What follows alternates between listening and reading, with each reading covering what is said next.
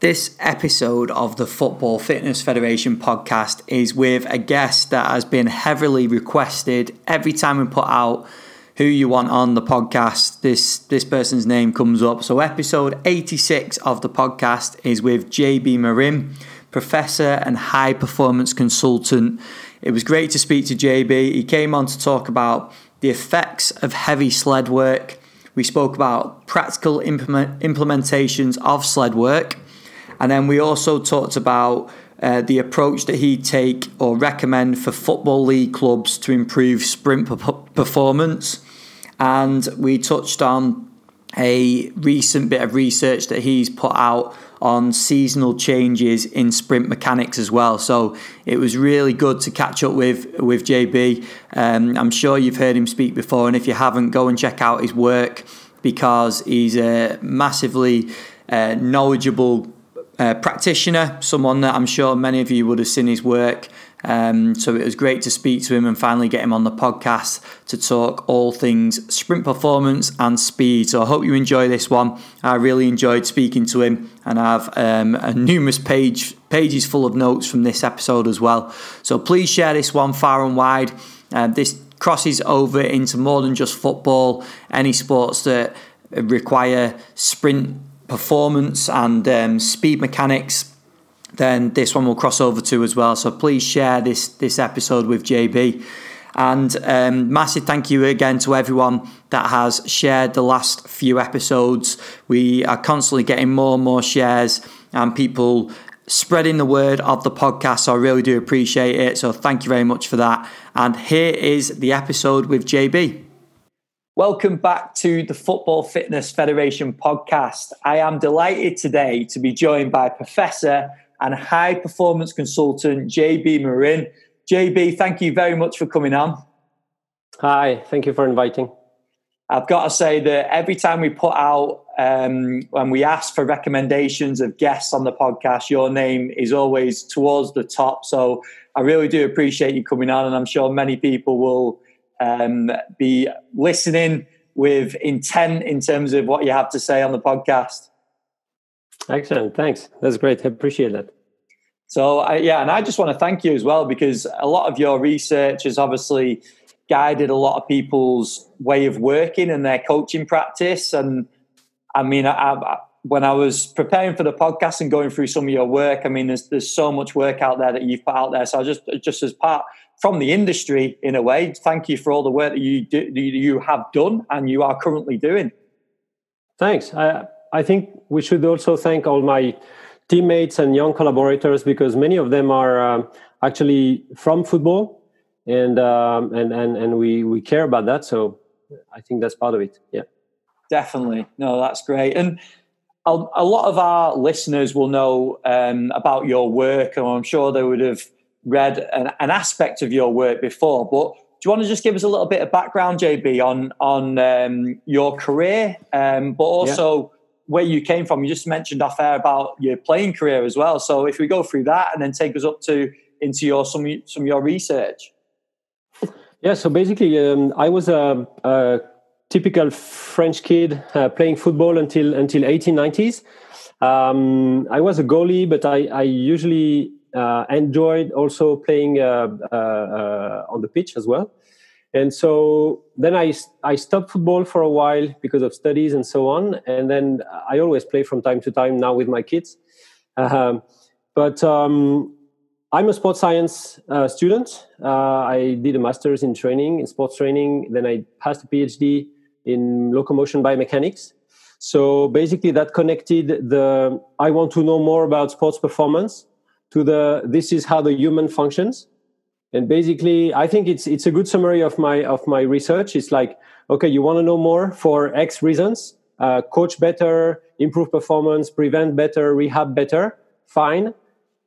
Your job is also to know how the work uh, how the body works and and that's that's physiology and biomechanics. So that was kind of using one to answer uh, to answer questions in the other field so because if you want to know more about football by just studying football i think it's at some point you will be limited so you will have to bring some external field of research like for example biomechanics into play So, is it safe to say that you're um, previously playing the game that inspired like your research now? Is that the reason why you went into what you're into now?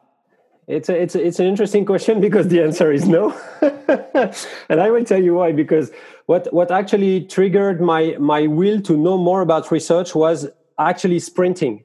Because uh, story short, I I stopped playing football because in France back in the days there were either green grass fields for the high level, and I was playing until uh, 18 at that level, or some sand pitches. Yeah, that existed. Cement sand pitches for the lowest level. And then I was a goalkeeper. And the, the year we went down and I had to play there, I did two training sessions and I said, over, uh, I'm going to run and do track and field. So I did track and field for a couple of years. And then I started asking questions about how can we accelerate more? How can we sprint better as an athlete then? And so that triggered my sports science uh, uh, passion. But of course, now it goes back to soccer as well because because we also sprint in football, right? Definitely, and I think that's where possibly a lot of people would have seen your work or heard of your work before. Is the um, the work you've done on sprint mechanics, on acceleration, and I want to dive into that in a little bit. But I was going to ask you to start with, and it's a really broad question, but I wanted to just get your opinion on it. What do you think um, what's your views on on the level of physical performance in football? How do you think we're rating with other sports? I don't know. It's it's complicated to answer that because um, because football is one of the originalities of football is that it's a let's say compared to many other sports, it's a half body uh, uh, imbalanced sport. It means you use a lot more only your lower body. Well, expect the goalies, okay? But goalie is not football, right? I can say that. uh, but you use much more the only lower body than in many other sports where you both run and hit and throw. So that's for one. And the other thing I, I, I think is that there's a lot of um, uncertainty in the movements because of the ball handling and because we shouldn't say ball handling in football because technically speaking, it's it's not handling the ball. All right. So um, for that reason, football is very specific. So I think in terms of if you compare to other team sports, I would say in terms of um, uh, physiological capacities, aerobic capacity, and so on, I think it's it's more or less within the same uh, ballpark. But the the thing that's really really impressive in football compared to other sports is the the technical skills of operating on one foot and, and moving the body re, with very short, you know, contact and, and, and, and action. So I would say that um, I, I play a lot of sports, and every time I stop playing football for a while and I go back to it, that's the sport that gives me the highest DOMS muscle damage at the ankle, foot, and knee, uncomparable with I don't know uh, uh, tennis, swimming, or whatever. So that's the particularity. That's a really interesting uh, point of view because I fully agree with that. I think that's, uh, I think you definitely feel that getting towards the late 30s and, and 40s. I, I think when people dive back into football, then they'll fully appreciate what you've just said there in terms of the, the DOMS side of it. And that shows the impact, doesn't it, of the game? Yeah, sure. And then, JB, in terms of some of your work, so I, I put out, I reached out to a few friends of ours in terms of practitioners um, that are working in the game to see what they would want you to talk about. And one thing that came up was heavy sled training. And I think it's safe to say a few years ago that not, if we go back quite a few years, there wasn't many people doing this. And I think for me, you were one of the first people that I saw releasing research on this area. Um, yeah. So, can you just talk through some of the the potential um, results of Im- implementing sled training yeah. So historically speaking, in other sports, so let's let's get comparisons where they should be. Okay, rugby, uh, NFL. So other sports traditionally used that kind of um, input a lot for improving acceleration performance. So the first thing is it makes sense in many other sports. Why not in football? Okay, so that's the first reason. Then the second thing that happened is that we saw the literature, and yes, there was not any study. And so these two reasons, nobody does, and there's no science on it, for us, was not good arguments to keep on not using that stimulus. So we don't think we don't think it's the magic stick, and, and, and everybody was stupid not using it. We just say the stimulus makes sense for reasons I will explain after that, and the reasons for not using it don't. Okay? Because most of the time, when we first discussed with some coaches, that was some answers. Uh, we don't because nobody does, which is, in my opinion, something really wow. Um, we don't because there's no science on it. So uh, there's no evidence it's useful. Damn, yeah, but you know, there's no evidence it's not. And we don't because we are afraid of players getting injured. And then for the for the chapter of players getting injured, I'm going to close that chapter very quickly because some coaches told me that, and at the very same time, the same guys were doing some full squats at the gym with the players. So mechanically speaking, I, I, to me there's a huge gap, and so the reason was, and then I said, yeah, but guys, there's no evidence that they were going to be injured. so just reversing the thinking there. So then we saw the literature, and what really triggered the studies was one of my master students. He came one day, he was a football coach. Okay, so he was in football, and he said, Prof, look, I don't have a gym. I don't have time to develop the strength of the players, the non specific strength of the players, so I cannot bring that input. And I don't have enough time, even if I had a gym, I don't have enough time to transfer that strength to the game to their physical dem- dem- capabilities. So I think heavy sleds could be a combo because it's heavy enough to be an overload for the muscle system, obviously. And it's heavy enough to be also a very good sprint acceleration overload. Because if you think about that, if you want to overload a function to improve it, then you have to bring. So if you want to overload my, my pulmonary system and my cardiovascular system by putting me at altitude, it's because your objective is that when I will be at sea level, I will perform better. Okay, so we should see heavy sleds as a overload stimulus. And then we decided to do some studies, and I think people should be very, very careful with that. We didn't take the amateur players and from one day to another put them on two times five heavy sled sprints a week for eight weeks. We built that very progressively. And after two months, they were ready enough to pull some sleds like they do anything else. And this is the key. Uh, I understand there's a risk of injury if some players have never done resisted sprints and boom, you do a, a, a block of training. Of course, they will get injured. I always use that if you drink five liters of water, then water will kill you.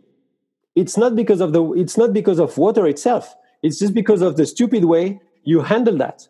Okay. So to me, it's just another tool in the toolbox. And some of our results, and we are confirming that, showed that if it's well done, if it's progressively included into the global scheme of training, it's useful, not for every player, but for those who lack big acceleration capabilities. And then if you read the net and if you listen to some coaches in other sports, even very high level football, US football players got benefits from using resistances. So I think it's a, it's, it's a good stimulus.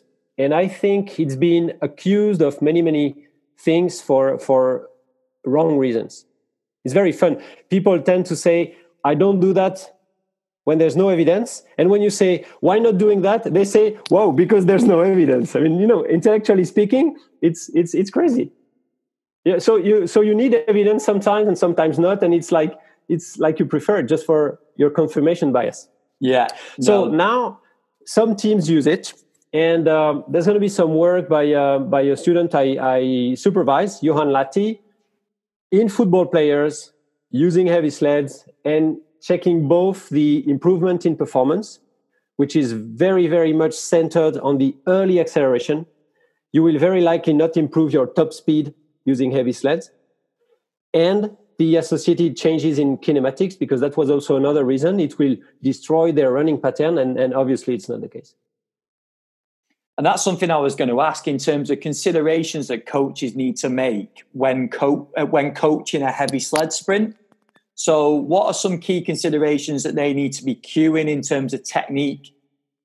Yeah, very interesting. So, I love the I love what you said. Coaching a sprint resisted sled. It's something that you need to coach. It's not just put the loads and ask the guys to pull. That's that's really poor coaching. So, yes, you need to see the athletes, to cue everything. So we are in the situation where you have been through eight, ten weeks of familiarization. Okay. What you should coach and cue is, in my opinion, three things. The overall orientation of the push. You need your athletes to, you know, and that's why heavy sleds are interesting. It's just because it allows your body going more forward. You can never do that with a heavy, with a light sled, because with a light sled, you cannot bend forward. So feeling that forward push first. Second is feeling that long push into the ground because that's where you feel your body just applying that force onto the ground. When you run fast, you don't have that connection to the ground. And the final thing is the, the ankle stiffness because that's the most underestimated variable in, in sled training and that's something we are going to investigate. It's the ankle stiffness. If uh, I tweeted that video one day, if you don't have a good foot and ankle stiffness, when you pull heavy, that's gonna that's gonna be the only thing you see. You cannot see that if the contact time is short and if okay. So, but that being said, be very careful. Yes, when you use heavy sleds, you will run slower your contact time will be longer and your push will be uh, of a longer duration. That's exactly what we want because that's what we want to coach. So there's an analogy because people think that because you train like that, you're going to become like that. You're going to become slower with a longer contact time. That's absolutely, and it's the same. It's it's a wrong thinking. Uh, it's exactly the same as saying, if I go at altitude to train, I produce less power on my bike. But why do I go to altitude? It's to produce more power when my body will be adapted. After that, it's the effect. That's what we are looking for. I think that's a great analogy and, and really makes sense. Um, just on something you said before, where you touched on um, using heavy heavy sleds, but not necessarily with every player. So would that depend on position, or would that depend on what would it depend on? Um, position, I don't, I don't have enough information so far to to tell you what kind of position is associated to what kind of profile. But what I know is that because heavy sleds tend to improve the left part of the force curve, which is force at low speed, the first steps, the maximum force. Um, there's another study going on uh, soon published by Johan Lahti showing that basically in rugby players, in rugby players, the players with a very, very force oriented profile, so the guys who are already very good at their maximum pour, uh, force output, don't benefit much from that kind of training. So it means very likely it's going to be more useful in players with a, let's say, a, a weakest acceleration potential. But it's very, very, very often the case for what I've measured in football players. Most football players, compared to other sports, lack that maximum acceleration. And that's what, and basically, that's what's really important in the game, also. That first two, three, four steps. Boom, boom, boom. Definitely. And just to, to break down, I'm sure many people are aware of this and know the answer. Um, but in terms of how it helps acceleration, because you mentioned before about it not so much not helping so much with top end speed um, when players are upright, but it helping with acceleration. So what's what's the reasons behind that? It's just because it's it's exactly the, the term of specificity of the stimulation. It helps the acceleration because it stimulates the muscular um, um, components of early, early acceleration, which is force at low velocity and high force output. So it means I would tend to say, for example, if you only do top speed work, it makes sense that you will observe more gains in the top speed part of the spectrum and not much in the acceleration. Again, in trained people, if I coach my young boy to run fast, that will improve his acceleration, of course. But, you know, so let's talk about velocity specificity of the stimulus. And so, yes, high resistance will stimulate more the high force slash low velocity part of the profile. And that's acceleration. I know very well that football is not starting from zero and accelerating. Thank you. But uh, we have some crazy data now under process. I, I, I don't want to talk more about that, but that show that at the lowest velocities and so the maximum level of acceleration in a typical football week, if you get some data, you see a lot of maximum acceleration. So that left part of the spectrum is also very much used. I'm sure you're t- taking plenty from this podcast so far. So I just wanted to give you a brief little update on our online community. So we've just added a few previews of some of the webinars available on the online community. So if you head over to our YouTube, just search Football Fitness Federation on YouTube, you'll be able to check out check out some of the previews of those webinars and get a good idea about what the webinars are like. Um, and we're just in the process as well. It's probably going to be out in the next couple of weeks of finalizing our next resource. We've got a brand new ebook that is going to be out very soon. So keep an eye on our social media. Um, we'll be re- releasing that out as soon as possible, just going through the final few stages of that too. Um, but if you wanted to join the community or check out a free month on the community, you can go to footballfitfed.com, click the community tab at the top and sign up there and it'll give you a free month and you can access all the webinars that are available on the community uh, the latest two um, from dr will abbott at brighton and uh, we've got another one from hamish munro. They're the most recent ones. Hamish was on velocity based training and there's plenty of others on there as well. I think there's over seven hours of webinars available on there now plus many, many of our network meeting presentations as well from different practitioners across the, the football world. So go and check that out www.footballfitfed.com. Click the community tab, sign up there, and you can get a free month's access on our community. Enjoy part two of the podcast with JB. Now, I was going to ask as well. In, we've touched on heavy sled training, and we've talked about resistance. Yeah what would you recommend in terms of what what do you mean by that? How heavy? So again, the, the recommendation depends on your objectives. For example, for some players, I will recommend light loads. For some others and for some other objectives, I will recommend heavy loads. So I think the most stupid thing is to say, never do this, always do that to everybody, thank you, bye bye. The smart way to approach things is to say, okay, what do we need to develop? In what player and what's the most appropriate solution. So heavy sleds for players who need acceleration, our current recommendation is to focus on a load that would decelerate your maximum speed by about 50%. It means if your maximum speed is 10 meters per second or eight, let's say eight to 10 meters per second, a heavy load in that context will be something that slows you down by four to five meters per second. So that load will depend on the surface. It will depend on the type of sled you use. So I cannot recommend any kilograms or any body mass load. I just recommend some percent of maximum velocity decrease. But in our studies so far on typical grass or uh, artificial turf using sleds, this corresponds, depending on the subjects, to 60 to 100% of body mass. So that's a huge, you know. So I don't recommend any type of load in body mass. I recommend the load that will slow you down significantly. Basically, if you put some load on the sled and you still run super fast, it might be very good to stimulate something else, but not the focus on, on maximum acceleration orientation of the push on the ground, and all we have discussed before. So again, uh, it's it's a message that should be clear. Heavy sleds are not recommended for some objectives and are recommended for other objectives.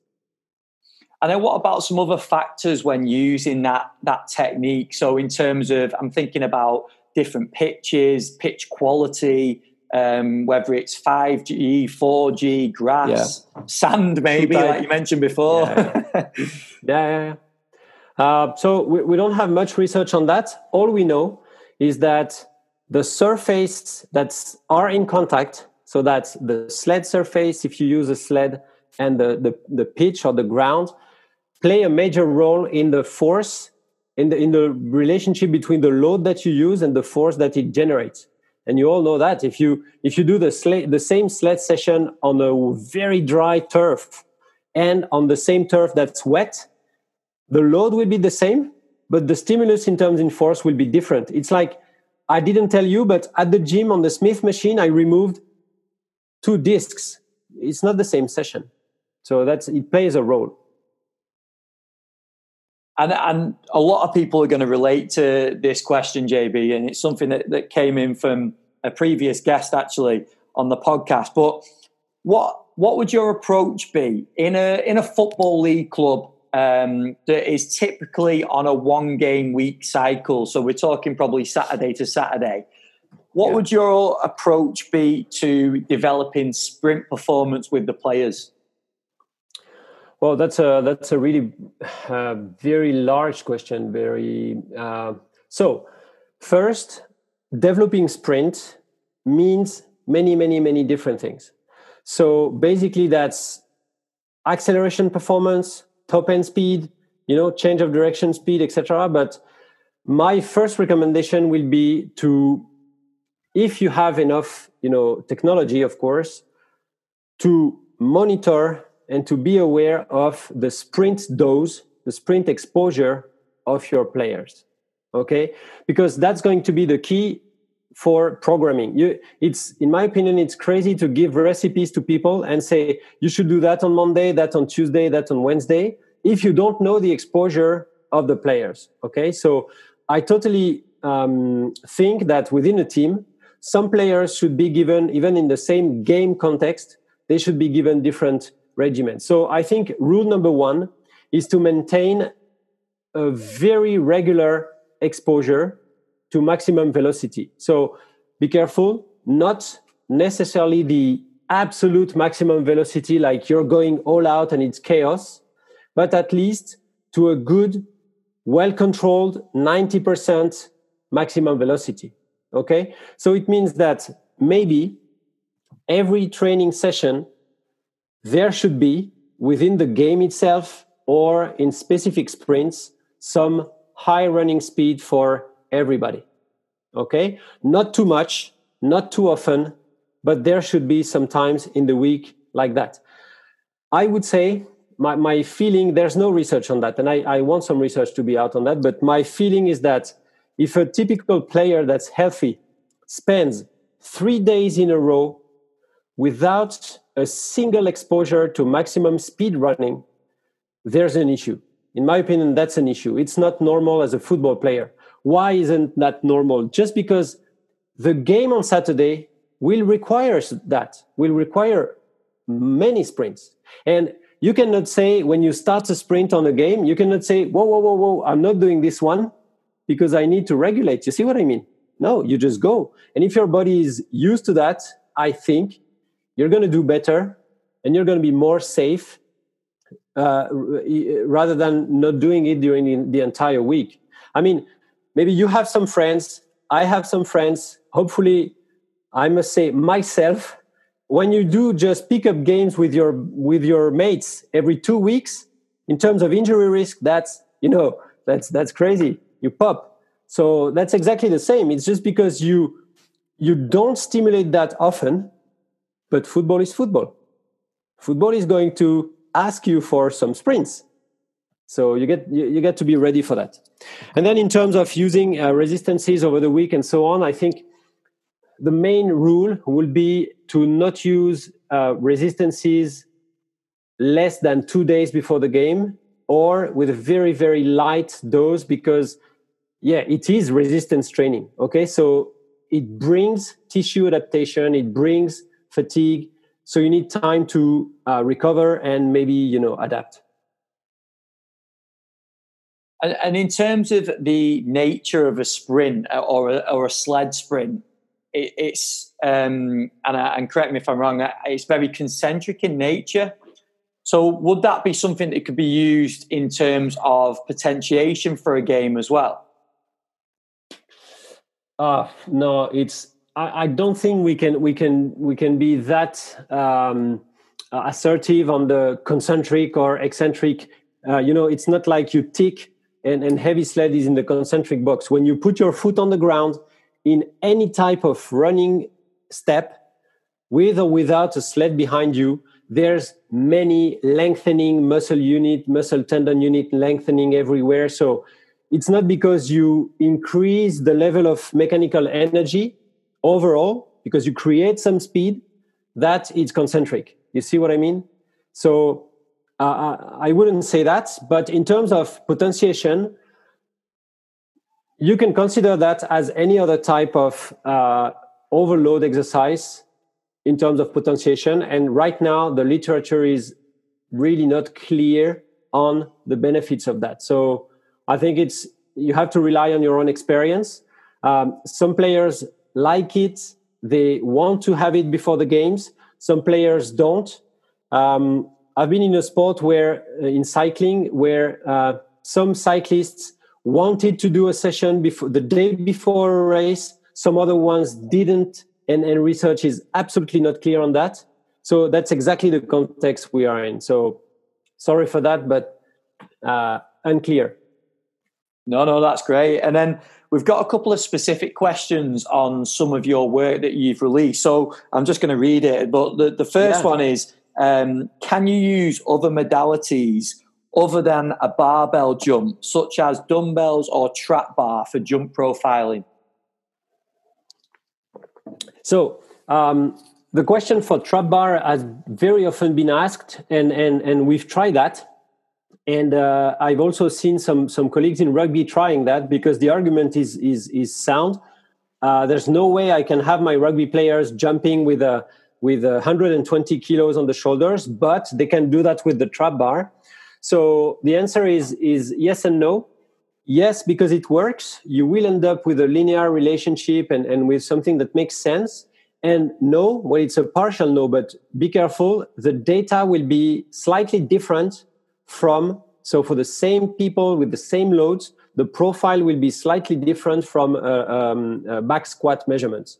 So we don't exactly know why right now but there are several groups who did that comparison and found some differences. So i would say use the modality that you prefer but only compare your data to your data and not to other measuring modalities okay I'm, I'm, I'm sorry, it's, it's not out, but I've seen uh, some Canadian people presenting that at a congress in uh, at the European College of Sports Science. It was something like two or three years ago.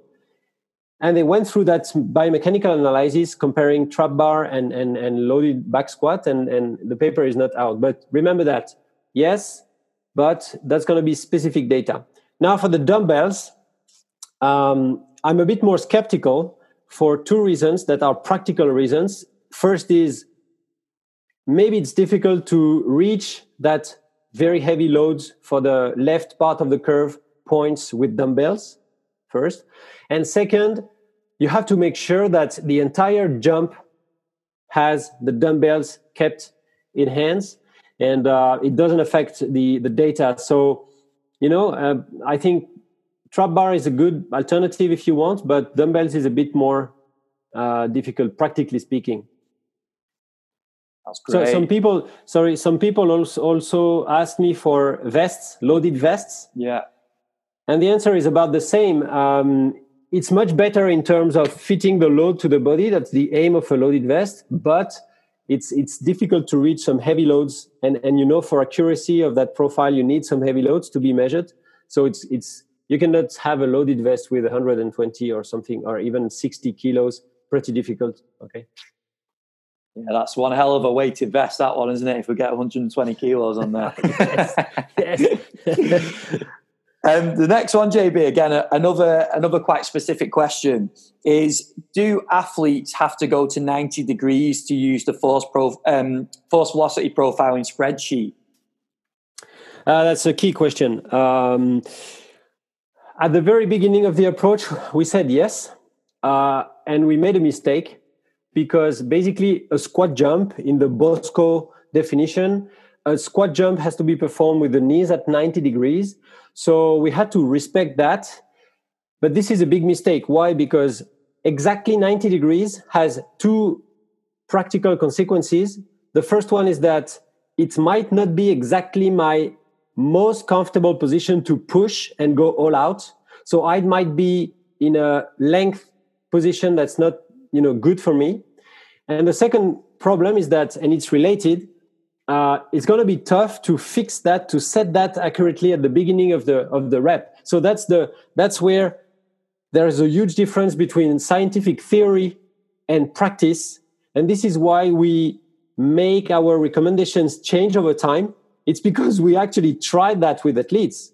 And what did we do? We respected the textbook and we said 90 degrees. And so some players were even not able to to stand okay? And it took two or three seconds to say okay a bit higher a bit lower and, and so the jump was affected. So now our recommendation is go close to 90 but in the preferred position of the player because first they will push very hard and you're going to have a good ballistic action positive and second, they will be super reliable individually, positive, which means if you ask me to go four times to my starting position, I will go four times very, very close. So that's improving the measurement quality in the end. So yeah, try to be around 90 degrees, but don't don't force 90 degrees for everybody. Brilliant. And then I know um, you sent over a recent paper that you've released in terms of some seasonal changes with um, sprint mechanics in in yeah. players. So can you just discuss that and, and possibly give some of the outcomes from that as well? Yeah, it's a, it's it. I think it's a major paper. It's uh, by uh, Pedro Jimenez, and it was done with uh, with good level Spanish players in a professional club. So it's uh, realistic data.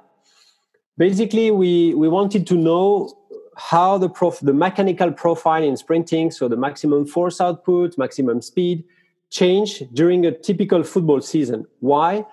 Because if you see no change at all, it means well, football playing and training doesn't impact your your your running mechanical output, and, and that's fine. But if it changes with like a group tendency or for some individuals, then you know how to program the sprint work accordingly. So, for example, we, we saw that after preseason, there's a slight change in the profile where overall with football practice in autumn and winter, things improve. Overall, it means, the, let's say, the players get fitter sprint wise with playing football, which kind of makes sense. And then there's a decrease in, in, in many variables in February, let's say in, during the spring. And this is very interesting for two reasons. The first one is if you want to have your players maintain their good level of sprint power, uh, maximum velocity, and everything, you know that maybe you need to stimulate that part of the season. You see what I mean? So I think the most interesting part of the paper is where should we focus on something because that quality is decreasing. So of course, there's two limitations. The first one is that it's only for that teams in that context. And you don't know if you need to apply that in your league team or in your Champions League team because you don't know if it's going to be the same. And the second thing is that there's a big, big, big variability among players. So my advice right now, and this is something we do with a pro rugby club in France, uh, is to have that monitor. This study is basically a proof of concept saying do your own profiling throughout the season and don't take our conclusions to your context, but take our methods to draw your own conclusions. I think this is the most important thing, and this is something I say to coaches when I discuss with them. I say, research conclusions are not a recipe that you need to stamp on your practice. It's just some ideas that need to trigger your own testing in your own context. Because if you have a different training philosophy with sprinting in your team, these results might totally not apply to your context. But at least these results should say, hey, try to check if they apply to your to your context. You see what I mean? So and, and this study also shows that you can test that in a real professional club scenario. It's just it's just a sprint every two months or something. So it's no big deal. No, that's brilliant. I think I think that that really makes sense, and it, I think it applies to a lot of things with what we do as well, doesn't it? Is yeah, taking the research out there, but not sure. not taking it as something that we have to implement. But what can we take from it and questioning it?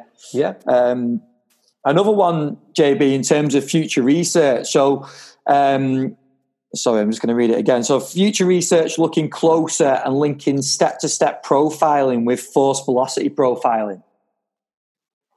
Uh, what, what do you mean by step to step? Um, kinematic or? I think so. Yeah. Mm.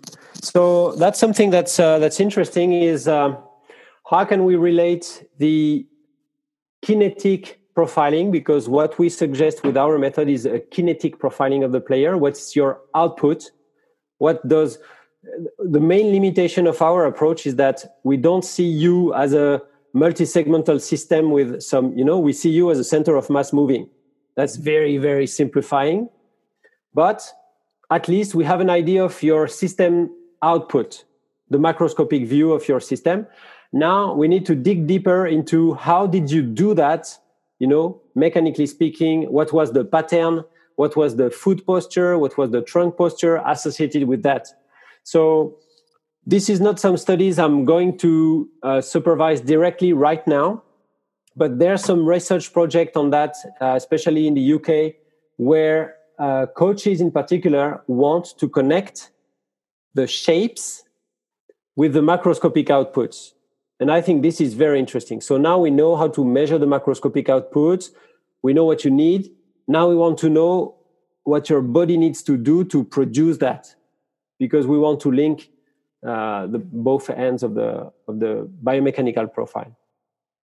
No, that's awesome, and, and you've you've touched a lot on future research and some studies that are, that are going on currently.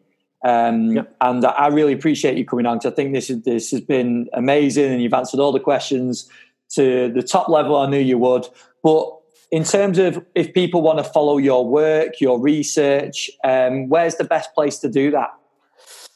Uh, I guess the best place is Twitter, just because uh, it's a very convenient way for me to to push some information that I produce with my team or that I like so that mm. I think people need to know. Okay, so uh, I try to have that focus on Twitter.